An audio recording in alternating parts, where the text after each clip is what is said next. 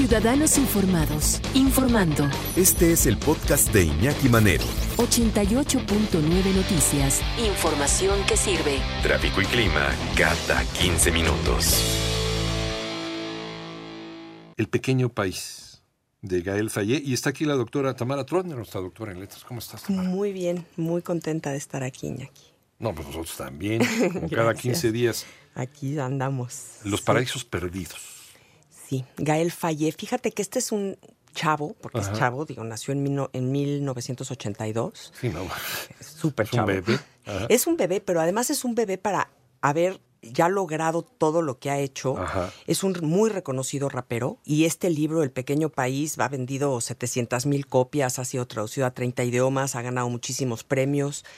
Y es una historia padrísima, es un libro que realmente creo que les va a gustar muchísimo a los que nos están escuchando, Ajá. muy poco conocido en México, pues habla de una realidad interna y externa de los personajes del escritor, del mundo y del ser humano eh, a todos los niveles. Entonces, sí es una de estas obras que en 250 cuartillas te desgarra y, y- y te vuelves a armar, pero ya en una forma diferente. Él es de Ruanda. Él es de Ruanda, es eh, eh, franco-ruandés, pues, aunque en, en África se habla más francés que en, que en toda Francia, ¿no? Exacto. Todo las- el colonialismo del siglo XIX, Claro, pero bueno. terrible Pero, pero él, él, él, él es parte también de esa herencia colonial, o sea, es parte de, de toda esa África desgarrada, como tú la dices, Exacto. de los belgas, de los franceses, de los españoles, de los alemanes, de los ingleses, de los holandeses, Claro, bueno, y él de hecho, su mamá es Tutsi, italianos también. su mamá es Sí, ruandesa. De la, de la este, etnia. De la etnia Tutsi. Sí. Y ahorita vamos a platicar mucho más de eso porque les va a sonar los Tutsis y los Hutus y ahorita vamos a ahondar en ese tema, pero...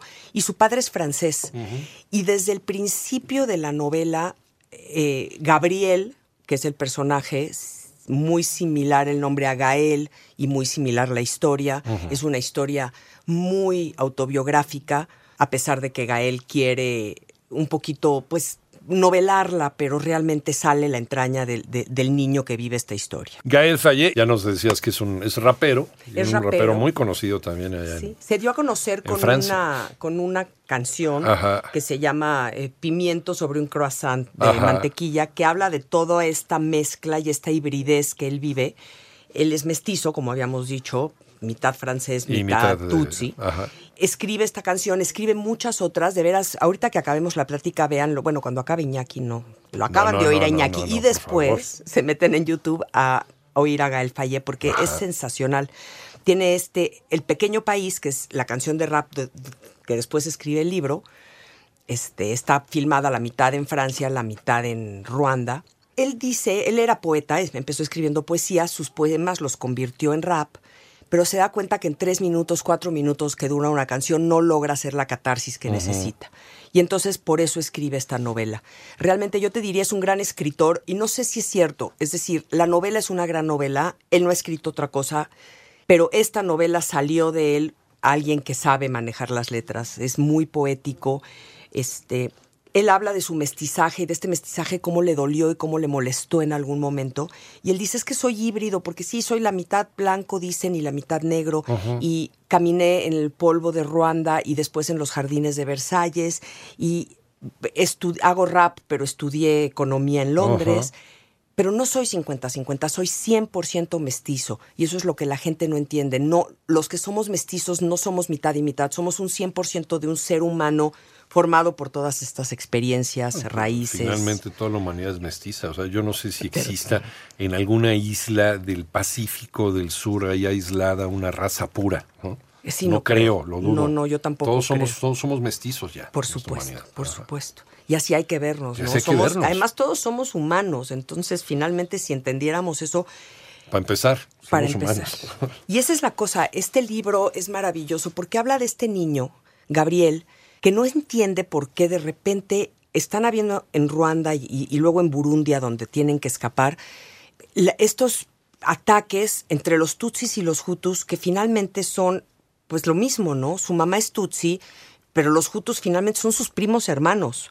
Y entonces no entiende lo que está pasando, ya está preguntándole al papá, papá, ¿qué- ¿cuáles son las diferencias? Y él dice, no, es que los hutus tienen la nariz más ancha.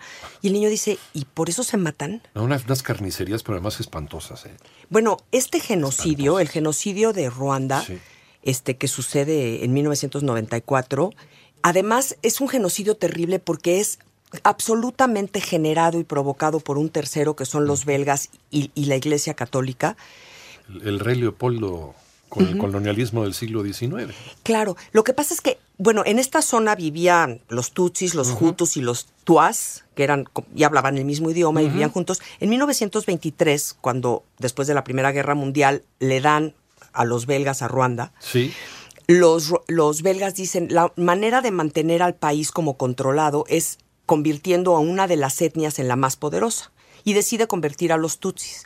Y dice, es que los tutsis son eh, europeos en piel negra. Sin ninguna justificación más que esa tontería. ¿no? Exacto. Ajá. Y entonces les da, además eran minoría los tutsis, pero entonces les da poder, son los únicos que pueden tener puestos en el gobierno, son los únicos que pueden tener educación europea. Y durante pues, 40 años, los tutsis viven como dominando a los hutus, son superiores. Y por supuesto, en 1962, cuando viene la guerra de independencia y se independizan de, de los belgas, pues hay un odio de los hutus hacia los tutsis espantoso y empiezan a atacarlos y a matarlos en las calles. El presidente es hutu y entonces como que pues ahí se tapa un ojo de que haya matanzas. En 1988, se que, porque muchos de los tutsis se van al Congo y a, y a otros lugares. una- una para ya no migración. estar- es una migración tremenda. Y en el 88 fu- fundan el Frente Patriótico Ruandés. Regresan para tratar como de volver a tomar el gobierno de Ruanda. Y en 1994, el 6 de abril, tiran una- el avión del presidente, que era el presidente Hutu, Ajá. el presidente de Burundi. Y los Hutus dicen fueron los Tutsis.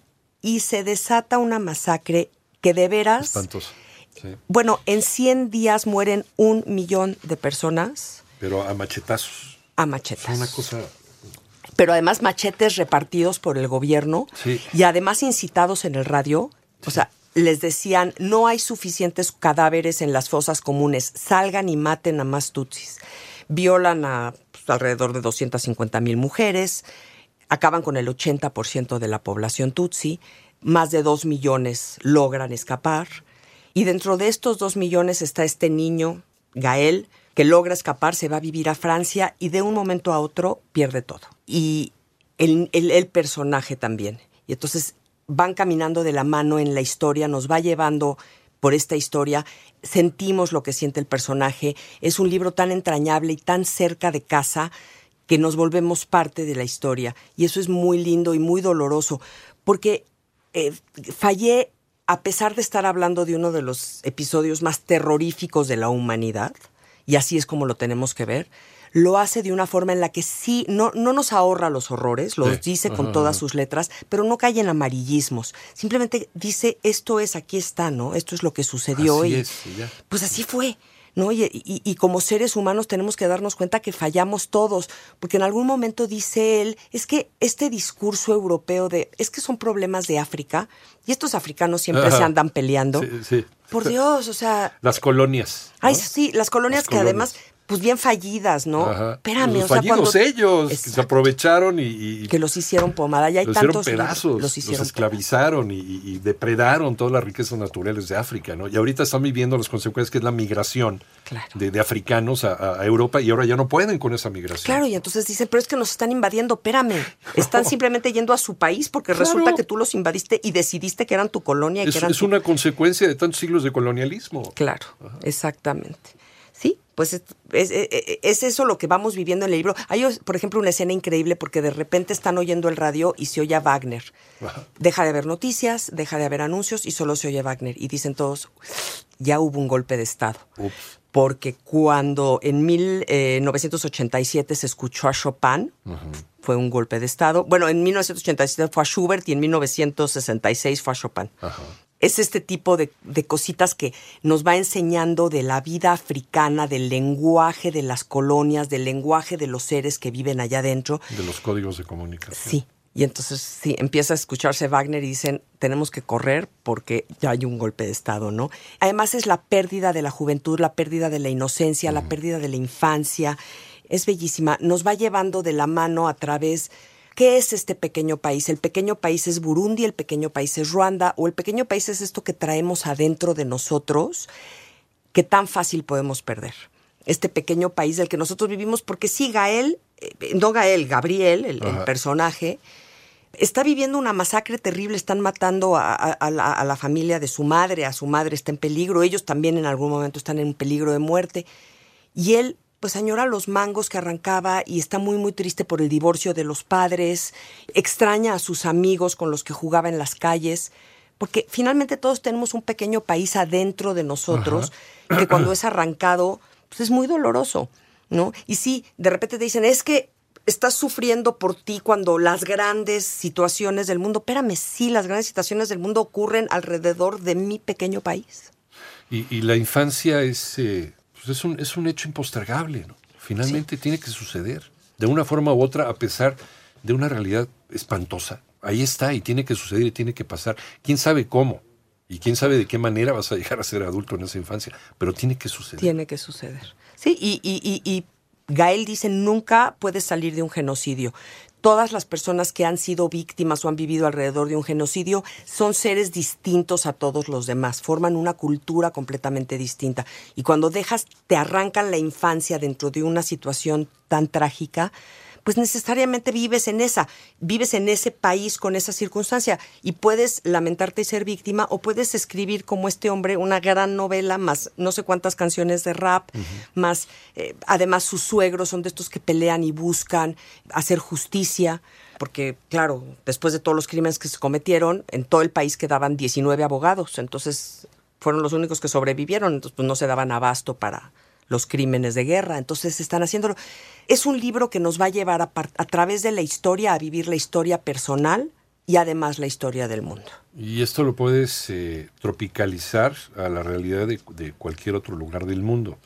La realidad de los centros urbanos en México, por ejemplo, los, los artistas de Tijuana, ¿no? los cholos, o claro. los artistas urbanos de la Ciudad de México y, y, y su graffiti y su forma de comunicar ideas y comunicar necesidades su lucha todos los días contra la droga, o, en Guadalajara, o en, eh, Honduras, con las migraciones estas tremendas que hemos estado viendo.